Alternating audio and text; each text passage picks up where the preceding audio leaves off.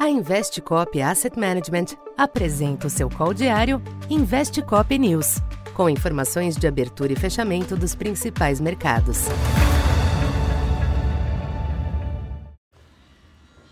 Bom dia.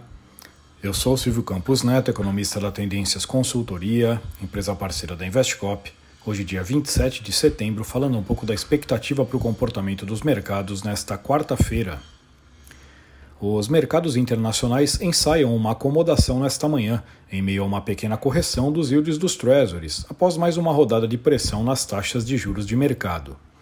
Porém, não é possível apontar o movimento como consistente, de modo que mudanças de direção ao longo do dia não seriam surpresa diante do quadro apreensivo do momento.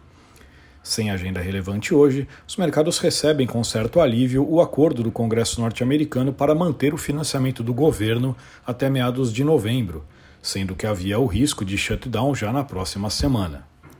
Neste ambiente, as bolsas europeias oscilam com leve viés negativo, se ajustando às fortes perdas da tarde de ontem em Nova York, onde os índices futuros esboçam uma leve reação. No mercado cambial, o dólar ainda exibe tendência de valorização ante a maioria das demais moedas nesta manhã, mas as oscilações se mostram contidas. Fica a expectativa pela agenda importante nos Estados Unidos amanhã e sexta, com indicadores relevantes e declarações de dirigentes do Fed. Da China vieram informações melhores nesta quarta. O lucro industrial cresceu na base anual pela primeira vez neste ano, amenizando os temores econômicos, enquanto o Banco Central prometeu novas medidas de apoio à economia. Com isso, o minério de ferro estancou dois dias de queda nos mercados asiáticos.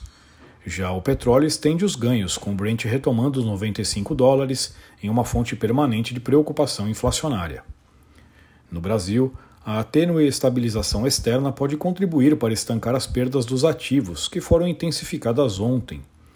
Por aqui, Fica no radar o encontro no final da tarde entre o presidente Lula e o presidente do Banco Central, Roberto Campos Neto, após meses de fortes críticas do Planalto à condução da política monetária.